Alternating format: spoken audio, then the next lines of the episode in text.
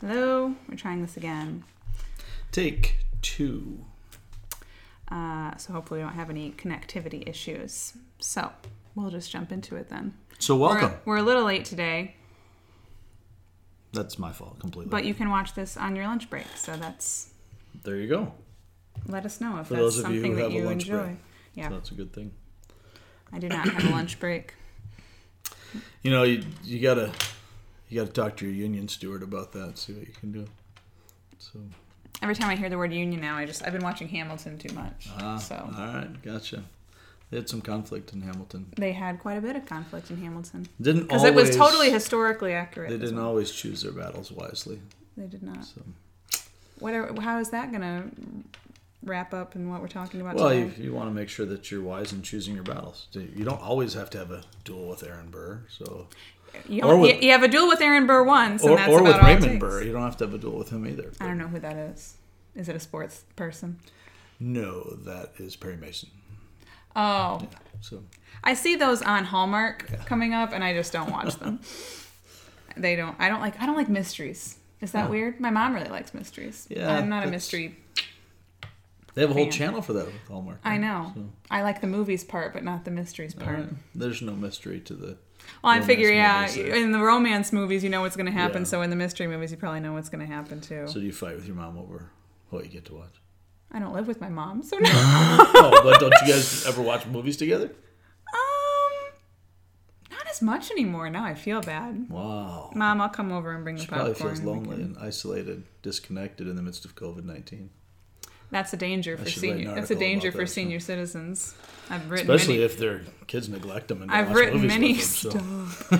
I've written many an article about the the da- the mental health dangers of COVID nineteen, especially on senior citizens. Yeah. Not that I'm calling my mom a senior citizen, but technically she is. But Well- you, but you wouldn't call Welcome, her but. I wouldn't call her that to her face, Not twice. She'll go all Aaron Burr on you. because then, well, then I'm not going to be here next week. So we would have to handle that conflict a little bit better. Yes, we would. You need to choose your battles wisely. Okay, So, which is actually don't argue with your mom. exactly what effective servants of Christ do. They choose their battles wisely, and we see that demonstrated in what um, Paul and uh, Paul in particular. He's the central character here, but he and Silas uh, in Acts chapter sixteen are moving forward, and as they do that, they've separated from uh, from Barnabas and Mark, but uh, like immediately next paragraph um, Paul decides to pick up a young protege named Timothy, who has a really good reputation uh, in the area surrounding his hometown. They, they get to Lystra, and, and um, my my guess is that, that they already knew each other from coming through before. Um, and anyway, the the reputation Timothy has is good. We know from uh, other things in his writings to Timothy later that he deals with some, uh, you know, personal weaknesses as we all do. For him, it's uh, timidity uh, and and some health issues, which is interesting because Mark deserted him. So many commentators have kind of made the the remark that um, Paul doesn't want to deal with somebody who's fearful or, or timid, and then he picks up Timothy right after this. So there's uh, there's some strange happenings afoot here with Paul, because not only does he pick up Timothy, but Timothy comes from a, a mixed home where his mother is a Jewish um, believer and his father is ostensibly not a believer, and more specifically is a Gentile, is a Greek, and so. Um, Paul, for the sake of the, the Jews in the area, to avoid conflict, has Timothy circumcised, which seems to fly in the face of everything that he just had conflict about previously. Right. And so, uh, even in this very paragraph, he has him circumcised for the sake of the Jews, and then they go about delivering the Jerusalem council letter and the instructions, which specifically say you don't need to be circumcised. So, So what is Timothy thinking then? Like, hey man. That's a good question. Hey man. Why?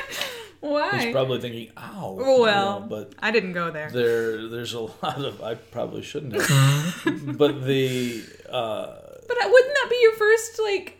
If you were Timothy, you, wouldn't you be like, wait? Sure. I- You know, I, I have to imagine, and, and I would say, I'm, I feel pretty certain about it, that Paul would have gone to great lengths to explain to him why Sure, we're right. not violating conscience by doing this.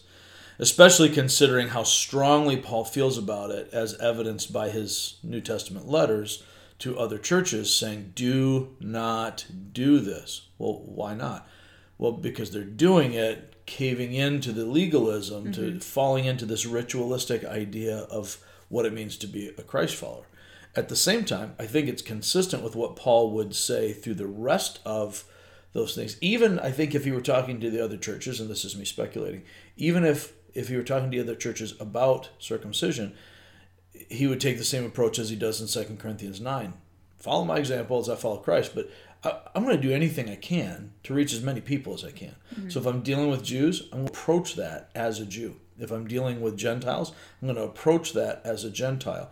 In our day, we could, you know, we could see this as, you know, if I'm dealing with educated folks, I'm going to speak intellectually. If I'm dealing with a person on the street, I'm going to kind of tailor that conversation and the way I approach it to what fits there.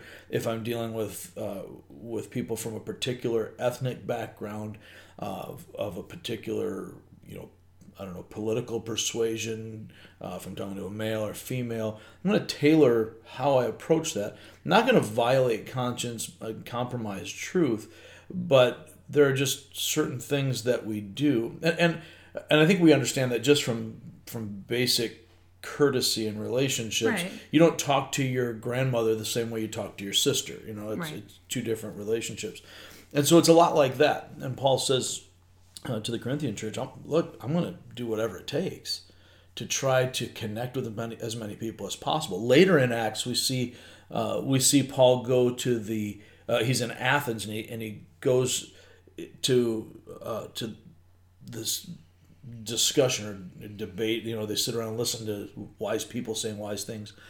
I just saw a Dick Van Dyke episode similar to that last night, which was hilarious, but totally irrelevant to what we're talking about. Anyhow, um, and, he, and he goes and he approaches them from a perspective they can understand. I see you're very religious. Let me talk to you about this idol, this you know uh, statue you have here, um, honoring an unknown God. Let me tell you about this God that you don't know. You you know you you recognize that there's a God here that that is unnamed. Let me put it, let me put a name on that for you.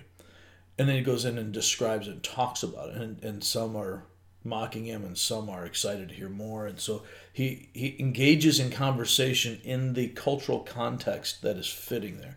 And so we want to always make sure as we're presenting the gospel, and this is what what Paul does so well, that we don't we don't change, we don't compromise the gospel, but there is an element of contextualization that we want to make sure we're always aware of. We want to we want to think in terms of our hearers. So if you know if I'm talking to a a men's group, I'm going to speak differently than to a women's group. If You I'm want to read the with- room, essentially. for sure, yeah, and, and the level of authority in the relationship Right. then dictates how we go about that. So, you know, I I might talk to my daughter differently than I would talk to you know a, another kid on the street. Um, I'm going to talk to you differently uh, because of our relationship than I might talk to you know some other um, single mom that I know in town. You know, we're just not going to have the same kinds of conversations, even though the truth doesn't change, the reality doesn't change. I don't want to hedge on that. Uh, and, and this is kind of the the difficulty uh, that we've seen in American evangelicalism in debates over seeker-driven churches. Uh, they very often use the term seeker sensitive these days as equivalent to what we used to call seeker driven. Uh, and, and I don't think those are necessarily the same things, but um, when we start trying to tailor the church service, we try, start trying to package the message specifically to appease the flesh, to, to, to cater to the cultural context. Therefore, we just kind of throw away um, accepted traditions, we throw away societal norms, we throw away any number of things, and it it we can do that to a certain extent. And while some would argue the slippery slope uh, applies there, and I think very often it does, uh, I th- there's a line that we cross at a certain point. We can we can make those adjustments. You know, we're a little more contemporary than than some other churches and less contemporary than others.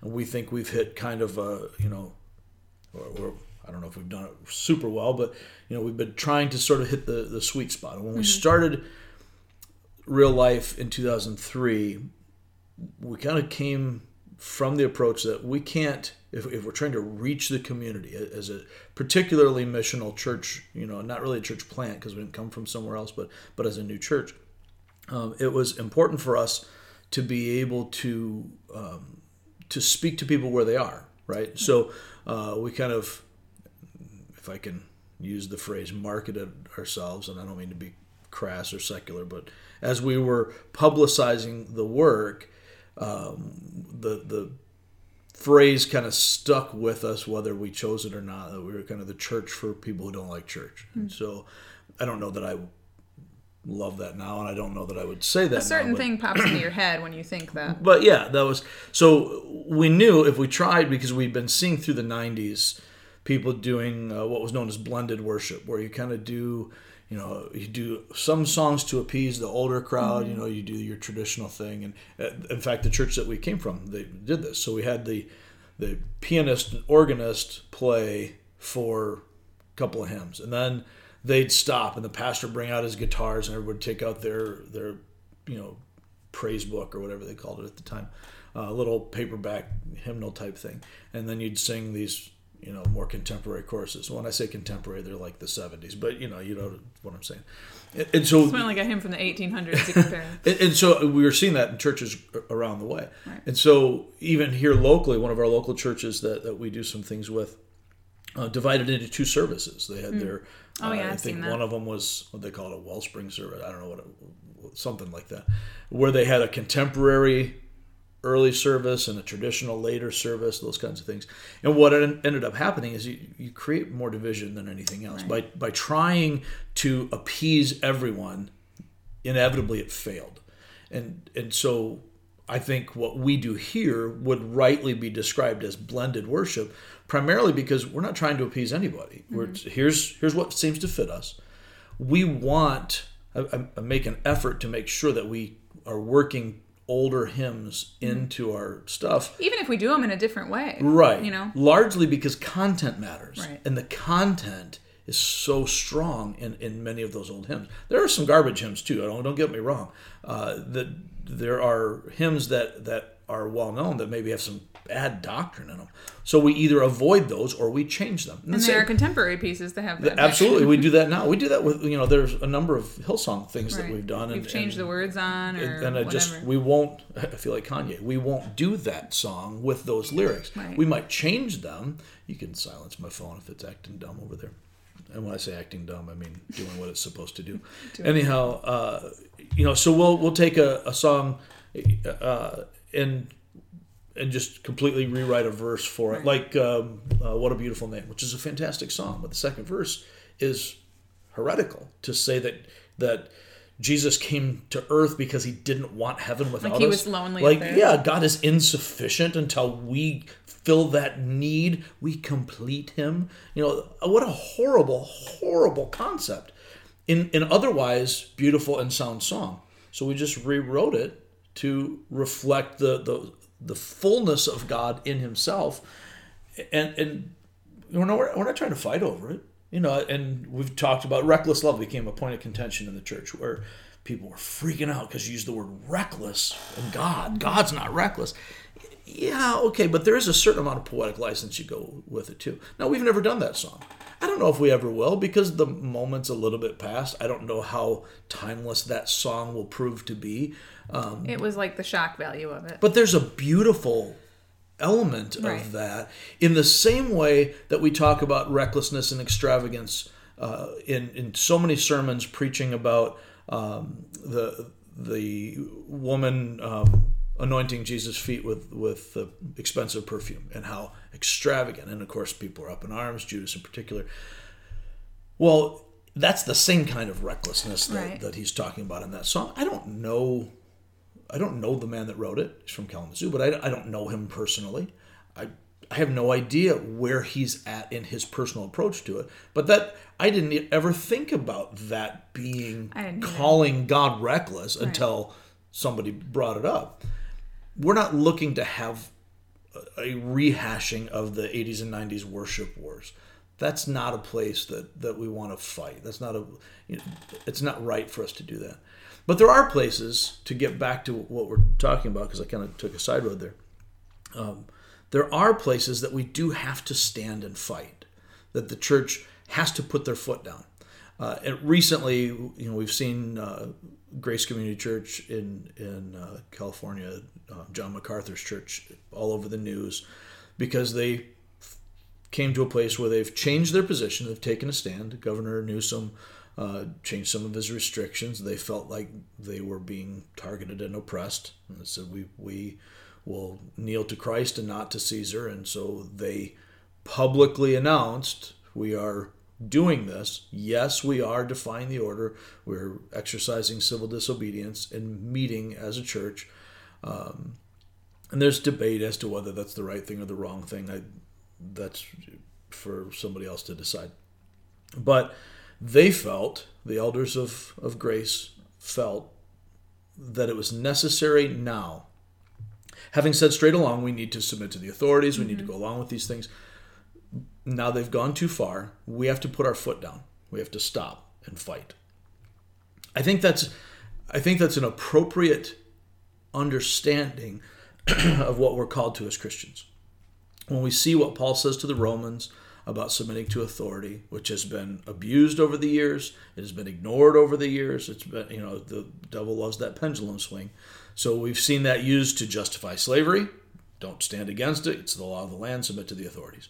We've seen that used to justify not fighting against abortion. It's the law of the land. You know, we've also seen that uh, used to to uh, even justify things like uh, misogyny and, and, sexual abuse or, or, or domestic violence in the home. That you know this you have been called to submit to your husband, therefore you know you have no business to stand up here.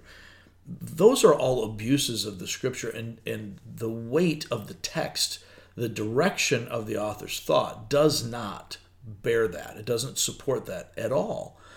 But people have gone that far. So then we go the other way. And it's like, well, no, we just have to ignore it. We're going to throw it away. Well, you know, we're going to align ourselves as Christ followers with American revolutionary values, and we're gonna we're gonna protest, we're gonna fight. Nobody can tell me what to do. Don't tread on me, and all that kind mm-hmm. of stuff. I saw a thing yesterday from a, a pastor I respect, who basically was talking about their political homelessness. To mm-hmm. be politically homeless is really a pretty good place to be as a Christ follower.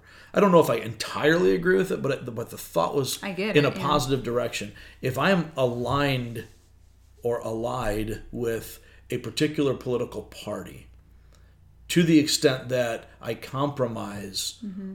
my biblical convictions and I become a Democrat or a Republican more strongly than I am a Christ follower, then so, I have right. I've thrown it away. And if today a, it seems so that's so where people are. Absolutely. You are extremely this or extremely that, and you're all in. And if you are a part of this party or that party, whichever is the opposite party of me, right. then you can't be saved. You're you're right. obviously not a good person. You're right. not a Christian if we disagree.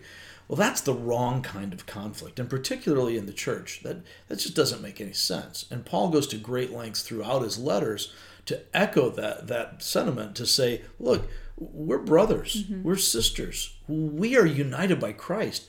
All of this stuff of this world, however important it is now, here in this moment, it's all going to burn up we're not here for that. We don't belong here. We're not citizens of this world. And I think that's probably a big part of why he uses that particular phrasing and hammers this idea that as Christ followers, we are aliens and strangers in this world. We're here, but as the as the old spiritual says, we're just a passing through. You know, we're we're not part of it. We're in it, but we're not of it. Mm-hmm. That doesn't preclude civic responsibility. It doesn't keep us from voting and, and acting uh, in, a, in a positive way to effect change, for sure. But we have to understand that all the change in this world, everything that we can possibly do in a in a social setting, in a justice setting, is still meaningless apart from Christ. If we eradicate racism in the United States completely, and we do it from a secular perspective, and we and we miss the gospel, that's all a waste of time. Mm-hmm. So the reality of life, and this is the biblical and Christian worldview, the reality of life finds itself in Christ, in the reality of God. So we must then connect, as we say here, the reality of God to the realities of life. The reality of God then trumps all of our everyday realities yeah, when- because they're temporary. Right. And when we were, uh, you know, a couple of years ago or however long it's been now, when we were coming up with that little, you know, catchphrase or slogan or whatever, we talked about that. Um, I'm not sure if we actually talked about it on the podcast, but you and I talked about it. That there is one reality with God and so many realities, quote unquote, Right. in life. Yeah, experiences. Right. we And that's yeah. really the better word for it. But people get invested so deeply in those experiences that, that we've we've said this before in the podcast that we'll say like my reality, my truth, Right. my whatever. But and it, it's so easy to get tangled up in those those realities. And when you think about it, the one reality, that one reality is God. yeah. And so when you think about things from that perspective, it, it makes you realize, wow, getting into these conflicts is really kind of dumb. but it doesn't stop you from doing it again and again and again, myself included. Well, and that's why it's important for us to to learn how to think like Christ, so that we can choose our battles wisely. And and when we look at Paul, very often he gets portrayed as this very harsh, stern, "It's my way or the highway" kind of guy. And there are times when when that's absolutely true. Mm-hmm. And the exact same thing can and should be said about Jesus. There are times when Jesus breaks out the whip and overturns the tables. There are times when he calls the Pharisees a brood of vipers. You know, there are times when he says to Peter, "Get behind me, Satan." You know, that's kind of harsh, yeah, you right? never see. I mean, correct me if I'm wrong, because most people have this this image of this, you know, kind, gentle, loving Jesus, which yes, accurate, but but partial. but you never see Jesus get walked all over. Like nobody's gonna, you know, he's not laying down like a doormat. He, he Yeah, other than not because of weakness anyway. Right, So that's what I mean. He certainly does that when he allows himself to be crucified. Well, sure. I mean, so but he- but he, he knows what he's. I'm saying he's he knows what he's doing. He's Right. not just like, yeah, you win. I'm, I was you know. introducing my daughter to the 80s sitcom Perfect Strangers, which is absolutely well worth watching. Uh, wow, that takes me back. oh, man, Why can't I remember the hilarious. guy's name? uh, the character or the actor? Bronson character. Pinchot was played Balki. Balki. That's and, and it, it was pretty hilarious. I and used to watch that. Mm-hmm. So, cousin Larry, mm-hmm. they're in Chicago, and he's teaching Balki, who's super innocent from the Right. Mediterranean island of Mypos, and and he's just letting everybody take advantage of him all Right. the time. And so Larry is trying to teach him not to be naive.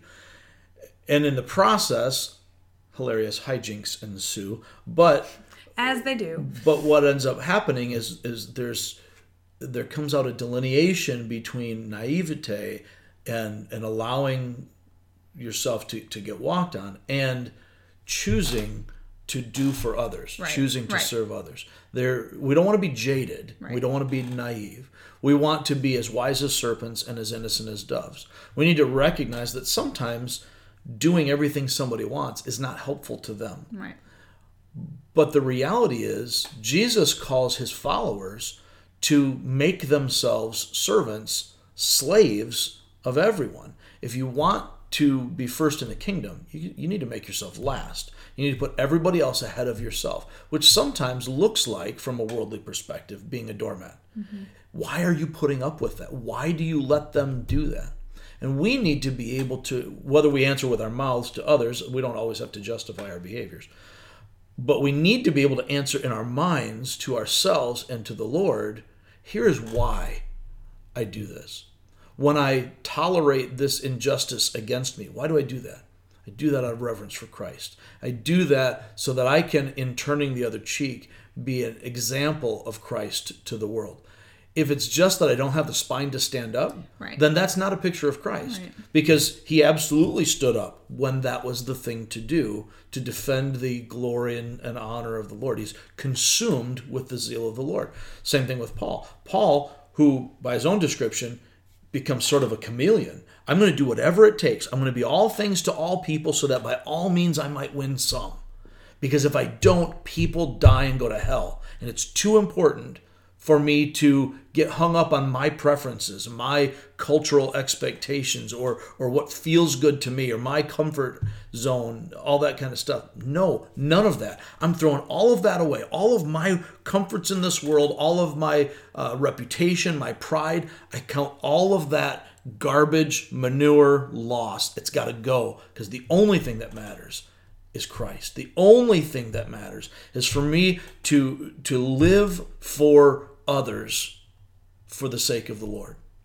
And if I can do that, then that's the difference between being blindly taken advantage of and choosing to serve others as you do that. And so as as uh, we look at how how Paul makes that distinction, uh, how do I know the difference? For us, we need to know that. How does he do that? And and really, it comes down to thinking like Christ. We need to t- we need to have the mind of Christ. We need to consider things from an from a, a heavenly, divine perspective. And so, uh, if I'm going to choose wisely in the battles that I face, and we are going to face battles, I need to prioritize the glory of God. I need to do everything I do for, for God's glory. I need to to do the same thing that Jesus did. If I have to suffer for the sake of God being glorified, awesome, bring it. I'm going to do that. I need to prioritize the good of others. Uh, Romans 14, 19 says, make every effort. You know, to, to, what we want to do is to make every effort to, to live in a way that promotes peace, mutual mutual edification. We're going to build others up.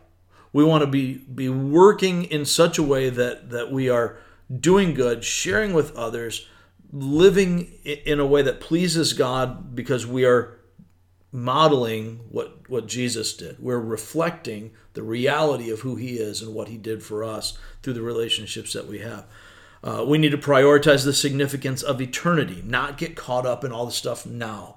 You know, today as we're talking, it's uh, primary election day here, and so you know, I'm, I'm going to go vote.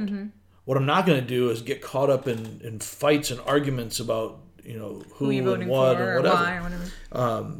because all of those things are they pale in comparison Mm-hmm. to the gospel. And along that line i have friends who have run for office. That i have people that i feel very strongly about supporting uh, in office. But we made a decision a long time ago when we started the church.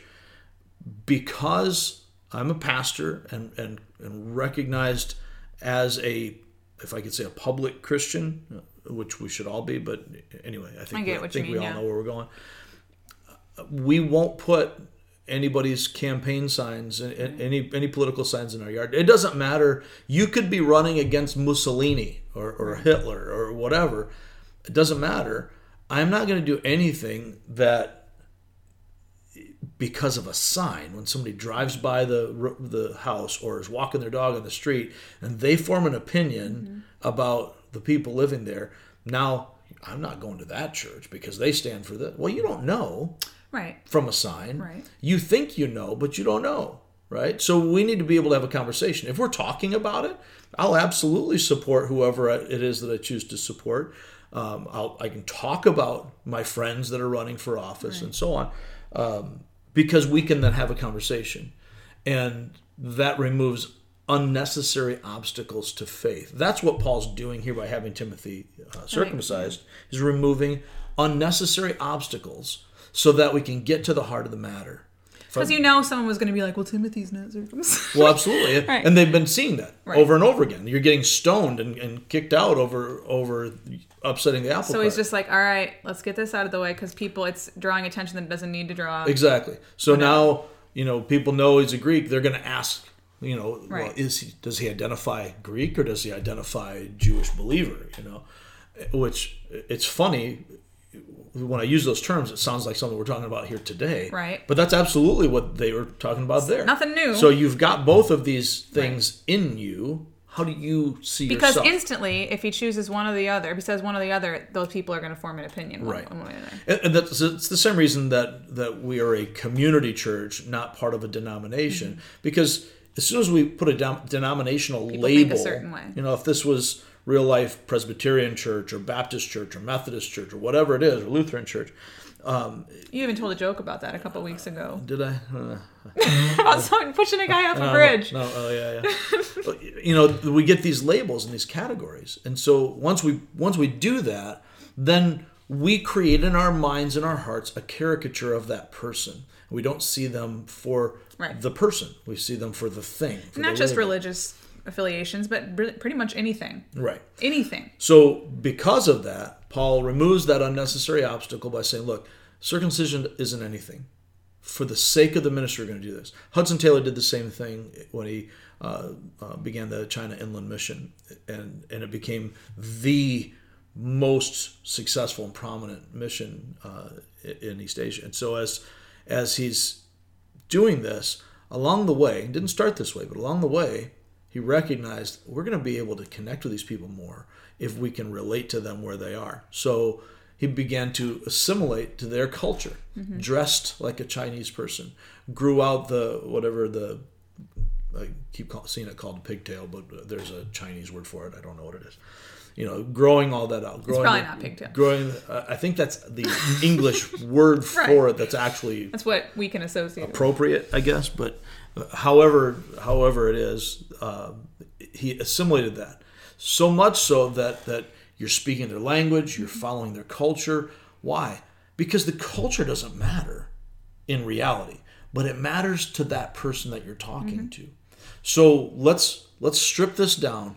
What ultimately matters is they have to know Christ. They don't have to look English. They don't have to be as as the imperialists would say civilized. We don't have to bring them into our culture, but they have to know Christ. so let be able to come, face So let me eternity. come to them, to their way of. dramatic difference, you know, as far as how that was handled. So, you know, when we recognize the significance of eternity as a priority, that helps us decide: is this a battle worth fighting, or is it not? Do I do I need to when I go into this culture? Do I need to have Sunday school offered in English? Well, of course not. I need to do what it takes to connect the reality of God to the realities In of fact, life. In fact, you'd probably meet more resistance if you did that. Precisely.